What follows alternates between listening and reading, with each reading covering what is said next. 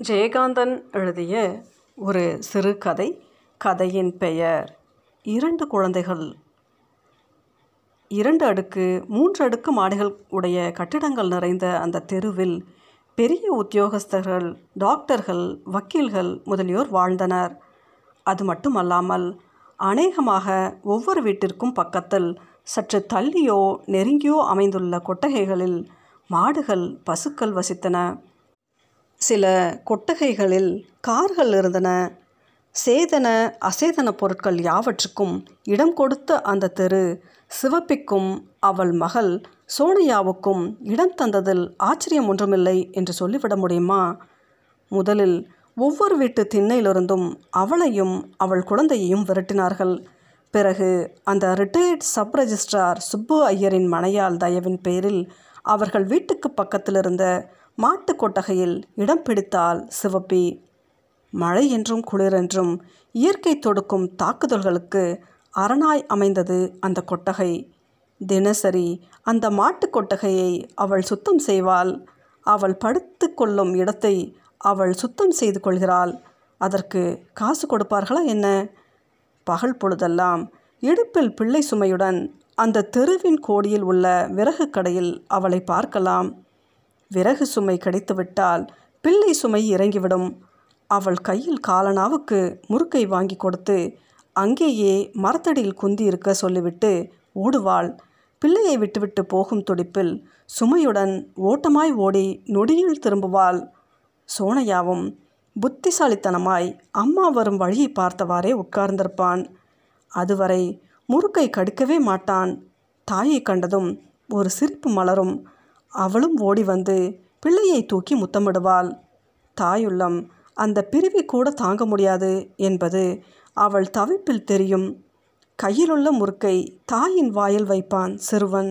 அவள் கொஞ்சம் கடித்து அதை எடுத்து அவன் வாயில் வைத்து நீ தின்னுடா ஐயா என்று சொன்ன பிறகுத்தான் திம்பான். விறகு சுமை இல்லாத நேரங்களில் கடை தெருவில் சென்று கடைகளில் தானியம் புடைப்பாள். மாலை நேரத்தில் அந்த பெரிய தெருவின் ஒரு மூலையில் மரத்தடியில் மூன்று கற்களை சேர்த்து அடுப்பு மூட்டி சோறு சமைத்து தானும் தன் மகனும் உண்டபின் மாட்டுக் கொட்டகையில் வைக்கோல் பரப்பில் நித்திரை கொள்வார்கள். அந்த தெருவில் எல்லா வீட்டுக்கும் அவள் வேலை செய்வாள். அதிலும் சுப்பு ஐயர் வீட்டுக்காரர்களுக்கு அவளிடம் தனி சலுகை. அவளும் மற்ற வீட்டுக்காரர்களிடம் செய்யும் வேலைக்கு கூலியாக காசு பெறுவது உண்டு. சுப்பு ஐயர் வீட்டில் எப்பொழுதாவது அவர் மனைவி கொடுத்தாலும் கூட வாங்குவதில்லை. அவள் செய்யும் வேலைகளுக்காக மீந்து போன சோறு கறி குழம்பு வகையராக்கள் அவளை சாரும். சுப்பு ஐயர் வீட்டில் அவளாக கேட்டு வாங்குவது மத்தியான நேரத்தில் ஒரு குவளை சோறு வடித்த கஞ்சி மட்டும்தான். அந்த கஞ்சியில் அவளுக்கு அபரிமிதமான சுவை. சுப்பு ஐயர் வீட்டுக்கு கிராமத்திலிருந்து நெல் வருகிறது. நல்ல வீட்டு அரிசி பச்சரிசி கஞ்சி மணக்கும். அவளுக்கு குடிக்க குடிக்க அது இனிக்கும். எந்த வேலை எப்படி போனாலும் பத்து பதினோரு மணிக்கு ஐயர் வீட்டு வாசற்படியில் தகர குவளையும் கையுமாய் வந்து நின்று விடுவாள். சுப்பு ஐயர் திண்ணை அருகே ஈசி சேரில் சாய்ந்திருக்கிறார். கையில் உள்ள விசிறி லேசாக அசைகிறது. திண்ணையில் தகர குவளையின் சத்தம் கேட்கவே ஐயர் நிமிர்த்து பார்க்கிறார். அடியே உன் ஸ்வீகாரம் வந்திருக்கா பாரு. சுப்பு ஐயருக்கு செவிப்பியை பார்த்தால் கொஞ்சமும் பிடிக்காது. மனைவி அவளிடம் பிரியமாய் இருப்பதே அதற்கு காரணம். தனது வெறுப்பை எப்படியெல்லாமோ காட்டிக்கொள்வார். என்னடா பயலே வயசு நாளாகுதோனோ? இன்னும் என்ன ஆயி இடுப்பை விட்டு இறங்க மாட்டேங்கிற? நீயும் போய் விறகு தூக்குறது தானே? எப்போ பார்த்தாலும் சவாரி தான் நாளைக்கு நடந்து வரலனா உன்னை என்ன செய்கிறேன் பாரு. என்று வேடிக்கை பேசவே சிவப்பி மகிழ்ந்து போனால் ஐயர் தன் பிள்ளையை கொஞ்சிவிட்டார் என்ற நினைப்பில் சோனியாவை முத்தமிட்டால் அதற்குள் சுப்பு ஐயரின் மனைவி உள்ளே இருந்து கஞ்சியில் உப்பை போட்டு கலக்கி கொண்டே வந்தாள். திண்ணையோரமாய் ஒதுங்கி எட்டி நின்றவாறே புடவையை சேர்த்து பிடித்து கொண்டு சிவப்பை கையிலேந்து நிற்கும் தகரக்குவளையில் அவள் கஞ்சியை வார்க்கும்போது ஈசி சாரில் சாய்ந்திருந்த சுப்பு ஐயர் நிமிர்ந்து உட்கார்ந்து கூர்ந்து கவனித்தார். கஞ்சியிலிருந்து ஒரு பருக்கை விழுவது தெரிந்ததோ? போச்சு அவ்வளவுதான். ஐயர் வீட்டு அம்மாள் இருந்த இருப்பும் இந்த கஞ்சிக்கு கூட வக்கில்லாமல் அவள் அப்பன் அடித்த லாட்டரியும் வம்ச பரம்பரையாக குளமுறை கிளர்த்த ஆரம்பித்து விடுவார். என்னடி அது? லொடக்குன்னு கொட்டிடுத்தே என்று புருவத்தை உயர்த்தினார். அம்மாளுக்கு எரிச்சல் பற்றி கொண்டு வந்தது. காட்டுடி ஐயர்கிட்ட கொண்டு போய் காட்டு. கையை விட்டு துளாவி பாருங்கோ. இந்த ஆற்று சொத்தெல்லாம் கொண்டு போய் கொட்டிட்டனோ இவர் துப்பு கண்டுபிடிக்கிறார். என்று இறைத்துவிட்டு உள்ளே போனால் ஒன்றுமில்ல சாமி வெறும் கஞ்சி ஆட என்று அதை விரலால் எடுத்து காட்டி தூக்கி எறிந்தாள் சிவப்பி. அடி அசடே அதை எரிஞ்சிட்டியே அதில் தான் விட்டமின் பி இருக்குது எனக்கு அதொன்றும் வேணாம் சாமி என்று கஞ்சி குவளையுடன் நகர்ந்தாள் சிவப்பி. அவள் போவதையே பார்த்து கொண்டிருந்துவிட்டு ஐயர் தனக்குள் சொல்லிக்கொண்டார் ம் கஞ்சி தண்ணியை குடிச்சிட்டு என்ன தெம்பா இருக்கா? அதில் தான் சத்தெல்லாம் இருக்குது என்று முனகிய பெண் உரத்த குரலில் அடியே இனிமே சோத்தை வடிக்காத பொங்கிப்பிடு அதிலே தான் சத்தெல்லாம் இருக்குது உடம்புக்கு ரொம்ப நல்லது என்று சொன்னார். ஆமாம் இப்போ இருக்கிற சத்தே போரும் என்று சலித்து கொண்டு உள்ளே போனால் அம்மாள். அம்மாள் எத்தனை தடவைகள் சலித்து கொண்டாலும் ஐயருக்கு சிவப்பியை பார்க்கும் போதெல்லாம் லோகத்தில் இருக்கும் சத்தெல்லாம் தன் வீட்டு கஞ்சி தண்ணீரில் தான் இருப்பதாக தோன்றும். ராமநாதபுரம் ஜில்லாவிலிருந்து பஞ்சம் பிழைப்பதற்காக மதுரை வந்தவள் சிவப்பி பெயரளவில் சிவப்பி கரிய ஆகிருதி ஆரோக்கியமும் திடமான உடற்கட்டும் உடைய அவள் பஞ்சத்தில் அடிபட்டு இந்த நகரத்திற்கு வந்தவள்தான் என்றாலும் இங்குள்ளவர்கள் கண்டு வியக்கும்படித்தான் இருந்தது அவள் உடல் வனப்பு. செழிப்பாக இருக்கும். பூமியில் வளமாக வாழும் வாய்ப்பு கிட்டியிருந்தால் நிச்சயம் இவளால் முரம் கொண்டு புலியை விரட்டி இருக்க முடியும். ஆனால் இப்போது முரம் கொண்டு தானியங்கள் புடைப்பதும் கூலிக்கு விறகு சுமைப்பதுமாய் உழைத்து தானும் கற்பையா தேவனின் வாரிசாக திகழ்ந்து தன் சிரிப்பிலும் புன்னகையிலும் அவள் கணவனின் சாயல் காட்டி ஆறுதல் தரும் நான்கு வயது மகனான சோனையாவையும் வயிறு வளர்ப்பது தான் அந்த மரத்திக்கின் உடல் வலு புரியும் மகத்தான சாதனை. இடுப்பு குழந்தையும் தாயுமாய் அவளை இங்கே விட்டுவிட்டு ஏதாவது வேலை தேடி வருவதாக சொல்லி வடக்கு சீமைக்கு போன அவள் புருஷன் கருப்பையா தேவனின் முக தரிசனம் ஆறு மாசமாகியும் கிடைக்கவில்லை. அன்று ஐயர் அவர்களுக்கு பிறந்த தின வைபவம் வீட்டில் விசேஷமானதால் விருந்தினர்களும் வந்திருந்தனர். வந்தவர்களுக்கெல்லாம் பந்தி நடந்ததால் சிவப்பி கஞ்சிக்காக காத்திருக்க வேண்டி இருந்தது பிள்ளை பசியால் துடித்தான். அவனுக்கு பராக்கு காட்டி பேசி சிரித்து விளையாடியவாறு கொட்டகையின் ஓரத்தில் இருந்த குந்தியிருந்தால் சிவப்பி. உங்கள் ஐயா எங்களே? என்று மகனின் முகவாயை பிடித்து கொஞ்சினாள் சிவப்பி. ஐயாவோ பொய்த்தாரு எப்பலே வரும் உங்கள் ஐயா? என்றதும் அவன் மடியிலிருந்து இறங்கி நடந்து தெருவில் போய் நின்று இரண்டு பக்கமும் மாறி மாறி பார்த்துவிட்டு வந்தான். ஆத்தா ஐயாவும் என்று இரண்டு கைகளையும் விரித்தான். அவன் முகத்தில் ஏமாற்றமும் சோர்வும் படர்ந்திருந்தது. ஐயா நாளைக்கு வந்துடும். வாரப்போ உனக்கு முட்டாயி முறுக்கு புது சட்டை எல்லாம் கொண்டாந்து கொடுத்து அப்புறம் நாம் நம்ம ஊருக்கே போய் நம்ம வீட்டில் இருக்கலாம் என்று கூறும்போது அவள் குரல் தழுதழுத்தது கண்களில் நீர் துளிர்த்தது. மகனின் முகத்தில் முத்தம் கொடுக்கும்போது அவன் முகத்திலேயே கண்ணீரையும் துடைத்து கொண்டாள். இந்த சமயத்தில் ஐயர் வீட்டு வாசலில் இலை வந்து விழும் சத்தம் கேட்டது. ஆத்தா கஞ்சி கஞ்சி என்று குழந்தை பறந்தான். மகனை இடுப்பில் வைத்துக்கொண்டு கையில் தகர குவளையுடன் போய் நின்றாள் சிவப்பி. சுப்பு ஐயர் அப்பொழுது தான் சாப்பாடு முடிந்து திண்ணைக்கருகே ஈசி சேரில் வந்து சாய்ந்து ஏப்பம் விட்டார். என்ன சேப்பி? இன்னைக்கு விசேஷங்களா சாமி? அவள் சாதாரணமாய் உபசாரத்திற்கு தான் கேட்டு வைத்தாள். என்னத்த விசேஷம் போ? ஊர்லேருந்து பொண்ணு வந்திருக்காளானோ அதான் ஹிஹி அவளுக்கு ஏதாவது தர வேண்டி இருக்குமோ என்ற பயத்தில் பூசி மழுப்பினார் ஐயர். உள்ளே இருந்து அம்மாளின் குரல் மட்டும் கேட்டது யார் அது? சேப்பியா? ஆமாங்க. சித்த சந்து வழியாக கொல்லப்புறம் வாயண்டி. உன்னை தான் நினச்சுட்டே இருந்தேன். தொட்டியில் ரெண்டு வாழை ஜலம் சேர்த்து நிரப்பு. சாப்பிட்ட வாளுக்கு கையலம்ப கூட ஜலம் இல்லை. சீக்கிரம் வா என்று அம்மாவின் குரல் ஒலித்ததும் இடுப்பிலிருந்த குழந்தையுடன் உள்ளே போகும் சிவப்பியை பார்த்து இடுப்பை விட்டு இறங்காமல் உன் உசுரை வாங்குறதே சனி அத்தை இறக்கி விட்டுட்டு போ என்றார் ஐயர்.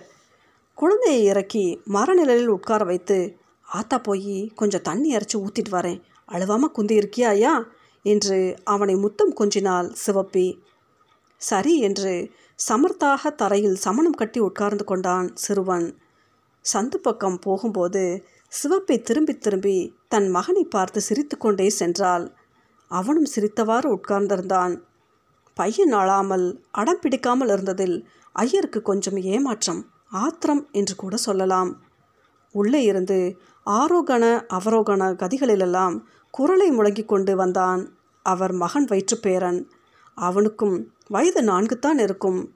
நான்கு விரலையும் வாய்க்குள் திணித்தவாறே சினுங்கிக் கொண்டே அவன் அருகே வந்தான் பேரன். ஏண்டா கண்ணாளர இப்படி வா மடியில் வந்து தாச்சுக்கோ. என்று பேரனை அழைத்தார். மாத்தேன் போ. அம்மா என்று வாயை பிளந்து கொண்டு அழ ஆரம்பித்தான் குழந்தை. அம்மா சாப்பிட்றாடா கண்ணா. சாப்பிட்டு வந்து உன்னை தூக்கிண்டு வா. சமத்தோன்னோ. அதோ பாரு அந்த பையன். அவன் அம்மாவும் எங்கேயோ போய்த்தான் இருக்கா. உன்ன மாதிரி அவன் அழறானா? என்று சோனையாவை காட்டினார் ஐயர்.